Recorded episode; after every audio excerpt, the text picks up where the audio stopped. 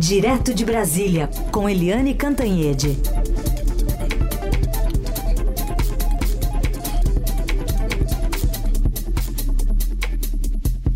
Eliane Cantanhede, bom dia. Bom dia, Carolina Herculin. Bom dia, ouvintes. Vamos começar falando então dessa grande novidade no Brasil. A gente teve a, a AstraZeneca já sendo confirmada no Reino Unido, né, como uma vacina válida para ser aplicada ali, é, enfim, na região da Europa. É um sinal importante para o Brasil, porque isso pode sinalizar que está tudo bem com a vacina que tem parceria né, de, de conteúdo, de, de tecnologia, de transferência de know-how aqui para o Brasil. Mas aqui, antes da dose, deve chegar seringa, agulha. É importante também, né? Olha, é, é incrível, porque o Nelson Teich, inclusive aqui no nosso programa, o ex-ministro da Saúde, o médico Nelson Teich, aqui na Rádio Dourado, alertou há meses, muitos e muitos meses atrás, ele alertou, olha, não adianta só ficar discutindo a vacina, é preciso preventivamente já encomendar as seringas, os vidrinhos para acomodar as vacinas, as agulhas, enfim, deixar toda a logística preparada. E aí o general da logística, que é ministro da Saúde, o general Eduardo Pazuello, parece que está atrasado nisso, até nisso. Porque enquanto todo o mundo literalmente já está vacinando, Europa, Estados Unidos, Canadá, Arábia Saudita, é, inclusive aqui na nossa região, né, na América Latina, o México, a Costa Rica, o Chile. Ontem a Argentina tomou a primeira vacina. Aqui o, o Ministério da Saúde foi fazer ontem as encomendas das seringas. A previsão era encomendar 310 milhões de seringas. E o que, que eles conseguiram? Menos de 3 milhões, ou seja, menos de 3% das vacinas. É assim assustador como tudo é lento, como falta planejamento, como falta conhecimento, como falta vontade. É assim muito impressionante.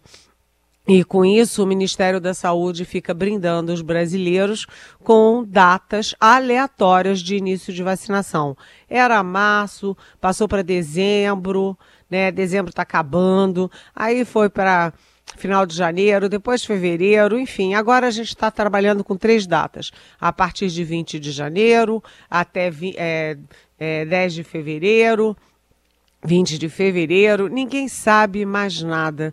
O fato é que a gente não tem vacina, a gente não tem seringa, a gente não tem agulha e a gente não tem competência, não tem é, providência de quem deveria ter, né? É, competência e providência. Então, enquanto isso, continuam também as guerras é, das vacinas. Ontem a gente teve um belo, bela, bela notícia, que é a vacina de Oxford, lá do Reino Unido, é, com a empresa AstraZeneca, foi aprovada pela primeira vez no mundo, exatamente no Reino Unido. Aí a gente lembra que lá não está tendo guerra política nenhuma porque a primeira vacina do mundo foi no Reino Unido e não foi a vacina do Reino Unido, foi a Pfizer. Então, vocês vejam bem, os governantes não estavam preocupados de quem era a vacina, quem fazia a vacina, quem ia se beneficiar com a imagem por causa da vacina. Ficou pronta, foi a primeira e foi a Pfizer e acabou. Aqui no Brasil, a gente não tem nenhuma vacina ainda autorizada.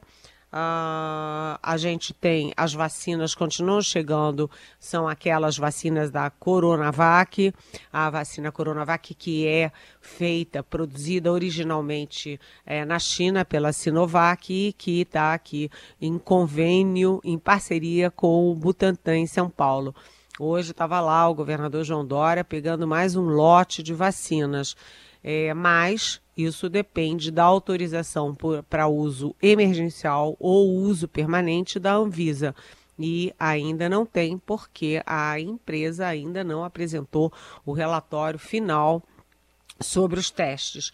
É, enfim, e aí lembrando né, que a vacina russa, que é a Sputnik, é que começou a ser aplicada na Argentina. E agora a vacina russa, só agora, também está pedindo para entrar na fase 3 de testes aqui no Brasil. Ou seja, tudo muito complicado, os brasileiros estão chupando o dedo e vendo os outros países vacinando. É muito triste porque a gente está vendo as festas lá no sul do Bahia, né? Porto Seguro, a festa do Neymar. Congestionamento de jatinho, Eliane. Imagina. Congestionamento de jatinho, lá do, a festa do Neymar, a festa da Elba Ramalho, a festa, as festas em Gostoso lá no Rio Grande do Norte festa para todo lado, o presidente da República jogando futebol, tá uma farra. E a previsão é de que é, a coisa vai ficar ainda pior, muito pior. E aí a gente está falando de gente doente, está falando de gente morrendo, está falando da economia e está falando de empregos. E hum, eu acho que o brasileiro ainda não acordou para a gravidade da crise, apesar da gente estar tá com mais de 192 mil mortos, ou seja, chegando para 200 mil mortos. Imaginem 200 mil caixões. Eu não estou falando de mil, não. Mil já seria um bocado. Nem de 10 mil, nem de 100 mil. Tá? Eu estou falando de praticamente 200 mil caixões, 200 mil caixões é, pessoas mortas, 200 mil famílias, amigos, enfim, é, dilacerados. E, e, eu fico imaginando, Eliane, a gente está aqui com essa notícia né, dos 3%, que está aqui no, na capa do Estadão de hoje, das vacinas, da, da, das seringas e das agulhas que conseguiram se comprar ali pelo, pelo governo. Isso é pontinha ali mesmo, né, do iceberg. A questão da logística, como você mencionou, né, da própria expertise do ministro, mas Vai ter é, possibilidade de transportar isso para todos os lugares do Brasil? Né? Vai ter gasolina para colocar nesses é, veículos para fazer esse transporte? Vai ter barco para chegar nas regiões mais remotas? Enfim, é uma, é uma questão tão grandiosa né, que a priori, ah, então tem a vacina, então logo vai chegar nos lugares da, da, da vacinação para chegar à população. Mas não é tão automático assim. Você fez uma boa lembrança do que disse o ministro Nelson Taixa aqui na, na Eldorado, mas tem tantas ainda questões em volta, né, dessa questão da logística. A seringa é uma das coisas, né? É, eu vou aproveitar o seu gancho, Carolina, para corrigir os números que eu falei. Né, a gente registra tanta coisa acaba se atrapalhando. Então, a expectativa é, do Ministério da Saúde era adquirir 331 milhões de, de seringas e só conseguiu 7,9 milhões, o que corresponde a 2,4%, ou seja, 2,4% só. Então, é, feita a correção, é, você entrou num aspecto importante. O Brasil tem uma vantagem sobre os outros países, inclusive sobre os Estados Unidos, é que nós temos o SUS, que é o Sistema Único de Saúde, que é o sistema nacional que vai lá do Acre, do Amapá, até o Rio Grande do Sul, até a pontinha sul é, do Brasil. A gente tem é, equipes de saúde muito bem preparadas para a vacinação. Nós programamos e fazemos com muito sucesso as maiores campanhas de vacinação do mundo. Então a gente tem tudo mais ou menos pronto. Mas com esse Ministério da Saúde que está aí, que nunca viu uma curva epidemiológica, que não entende nada disso, eu estou começando a ficar meio apavorada. Como é que vai ser a vacinação é, de milhões e milhões e milhões de brasileiros. E se não forem milhões e milhões, não adianta nada, porque a intenção da vacinação é aquela pessoa que está sendo vacinada, primeiro, ela se salvar, e segundo, ela não contaminar outras pessoas, ou seja, é interromper o ciclo da contaminação. E do jeito que as coisas estão indo, a gente Bem, eu tento sempre ser esperançosa, otimista. Eu quero o meu lado poliana sempre, Carolina, mas às vezes fica difícil, viu? Fica, fica. Bom, vamos falar então sobre aí em Brasília dessa pressão sobre o ministro Luiz Fux, né? Porque teve essa questão da reserva de uma quantidade de vacinas para atender os ministros, mas caiu mal. A pressão popular falou mais alto. Como é que ficou o clima por aí? Olha, a coisa tá feia lá no Supremo, muito, muito feia. O ministro Luiz Fux, ele tomou posse na presidência do Supremo Tribunal Federal esse ano, né? Fez um discurso muito bonito, um discurso muito pela democracia, pela paz, pela justiça, pela igualdade social. É, contra racismo, contra, contra feminicídio. O discurso dele é muito bonito, mas ele está enfrentando muitas reações dentro do Supremo, né? Quando você tem quatro ministros, olha só, quatro dos outros dez é, fazendo, trabalhando no recesso, isso é um atestado de desconfiança para o Fux, né? É uma forma de dizer, olha, quando chegar processo relativo às minhas causas, no, nas quais eu sou relator, na, né, o Fux não tem direito a tomar decisão monocrática, vai ter que mandar para mim, ou seja, é um atestado de desconfiança. E agora vem aí essa questão do Supremo e do STJ, o Superior Tribunal de Justiça, terem pedido para furar a fila das vacinas, furar a fila, né? Aquele jeitinho brasileiro, né? Da carteirada, furar a fila, quem é importante e poderoso é, é passa na frente dos outros, e eles pediram 7 mil vacinas para ministros, funcionários e familiares. E aí, o que, que fez o Fux quando a reação é, da opinião pública foi muito forte? É, ele afastou o médico Marco Polo Freitas, que era o secretário de Saúde Integrada do Supremo. E o que, que acontece depois disso? Porque o Fux meio jogou a culpa em cima do Dr. Marco Polo, é, é, mais ou menos assim, olha, ele fez tudo isso da cabeça dele e a gente não sabia, e nós, os, né, a presidência, os diretores, a gente não sabia de nada, a culpa foi toda para cima do mordomo, opa, do médico. E aí, uh, agora o que, que se descobre? Primeiro, que o médico tinha, na verdade, previsto 4 mil para é, funcionários e ministros. Aí o, a cúpula do Supremo ampliou para 7 mil para é, incluir os familiares. E o pedido não foi só para Fiocruz, foi para Fiocruz, foi para Butantan, etc. Então, isso vai deixando o Fux numa situação difícil e reforçando a crítica dos colegas a ele, de que o Fux atende, é, em primeiro lugar, à opinião pública, que ele é muito suscetível à pressão da mídia, à pressão das entidades, à pressão, enfim, da opinião pública. É, vamos ver como é que fica isso. A gente precisa muito do Supremo. O Supremo tem uma pauta difícil carregada em 2021 e o que a gente tem que torcer é para que eles se entendam, né? Porque se eles não se entendem, eles desgastam a imagem de uma instituição que é pilar da nossa democracia. A gente segue em contato com Eliane Cantanhede, direto de Brasília, agora para falar sobre o presidente da República, que está de férias, está lá no Guarujá, no Forte dos Andradas, enfim. Mas antes de chegar lá, é, fez uma fala que gerou muita repercussão é, aos seus apoiadores. Repercussão, por exemplo, de ex-presidentes Fernando Henrique Cardoso, o próprio ex-presidente Lula, né, que manifestaram apoio à ex-presidente Dilma Rousseff após Bolsonaro ironizar a tortura sofrida pela petista eh, na década de 70, quando era presa da ditadura militar. Vamos ouvir.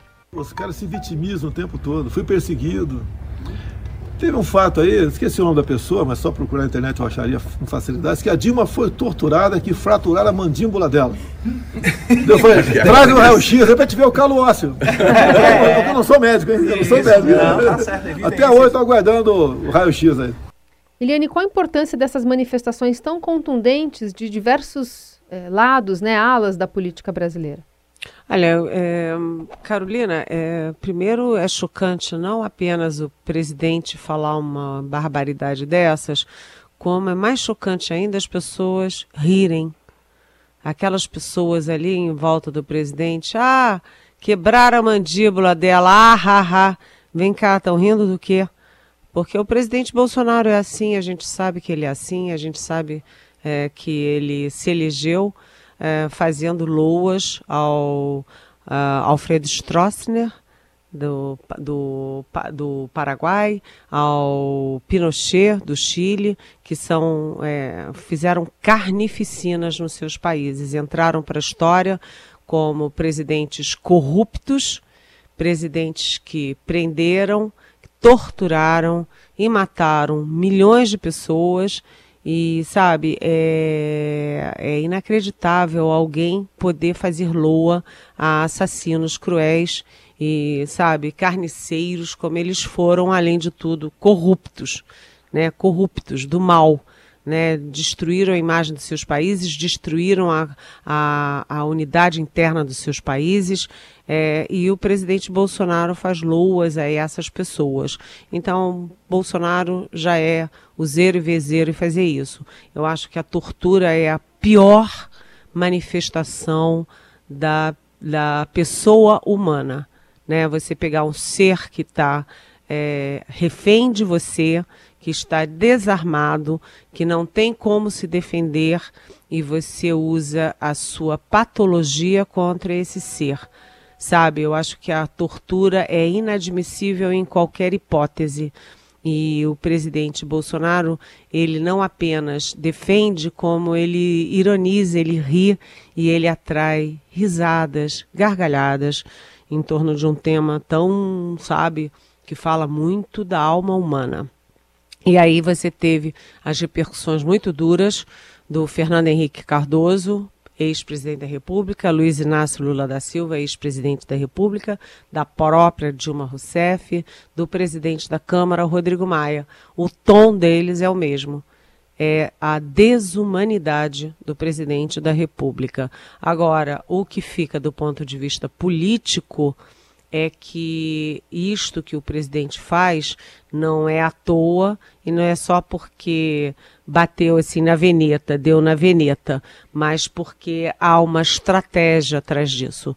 A estratégia de manter mobilizados aqueles bolsonaristas que defendem, como ele, a tortura, as armas, os tiros, é, as mortes, né, pena de morte, essas coisas, e que ao juntar contra ele Fernando Henrique, Dilma, Lula, Rodrigo Maia, o presidente acaba ganhando apoios, reforçando seus apoios na área bolsonarista, nas bases bolsonaristas. Sinceramente, é, eu diria que é uma estratégia, que se for uma estratégia, é pior ainda do que apenas falar.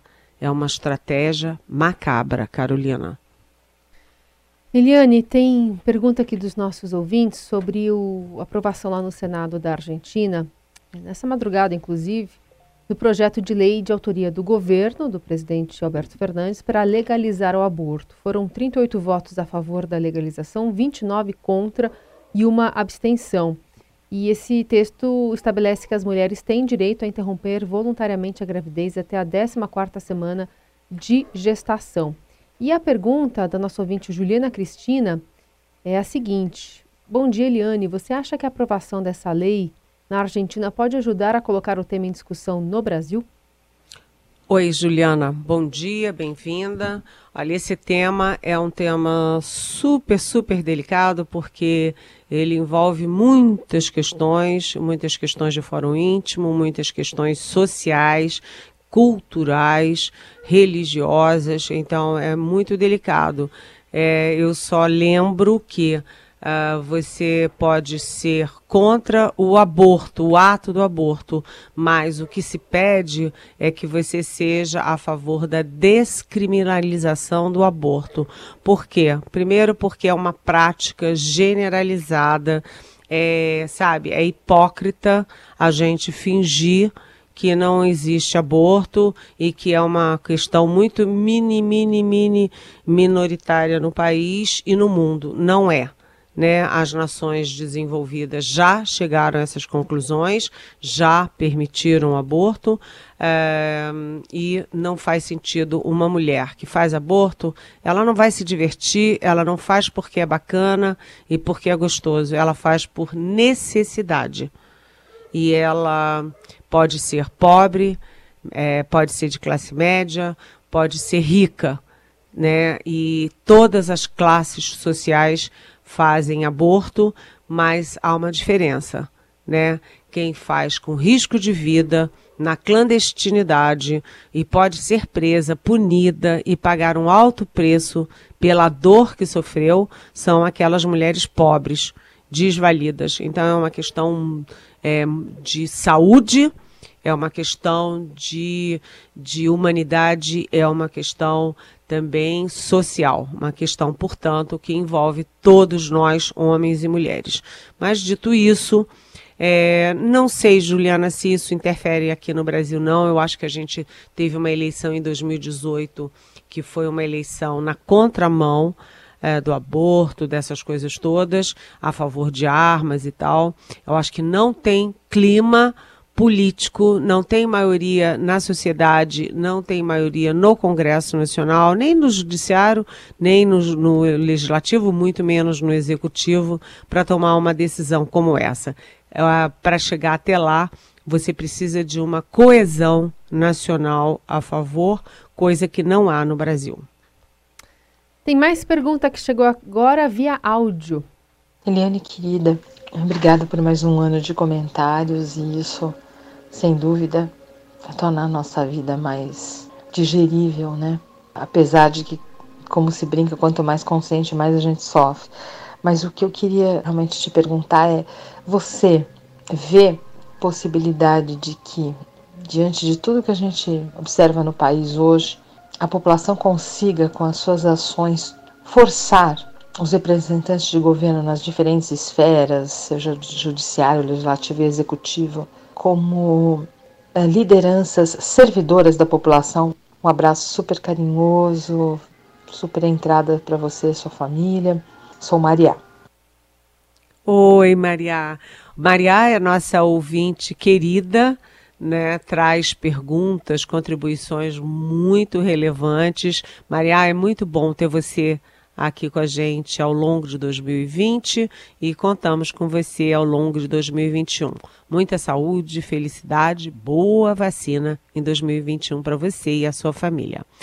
Olha lá, é, Maria, a gente teve exemplos contundentes ao longo de 2019 e ao longo de 2020 da força da democracia brasileira, da força das instituições e da força do povo brasileiro.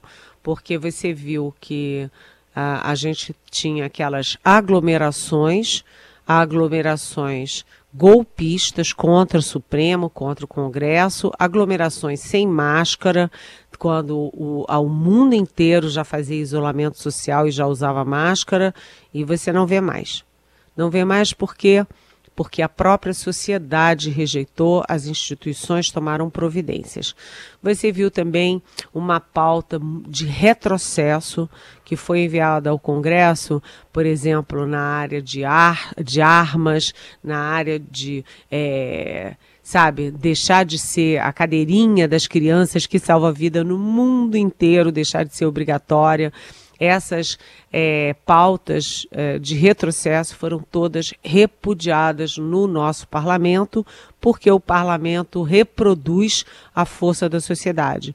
E vou dar um outro exemplo ao contrário. Ah, eu dei exemplos de que, do que não foi votado. E vou dar um exemplo do que foi votado, o Fundeb quando o FUDEB estava ali periclitando, poderia não ser é, prorrogado, e o Fundeb é tão importante para a nossa educação, não é? Tão sólido, tão importante, tão, sabe, é fundamental.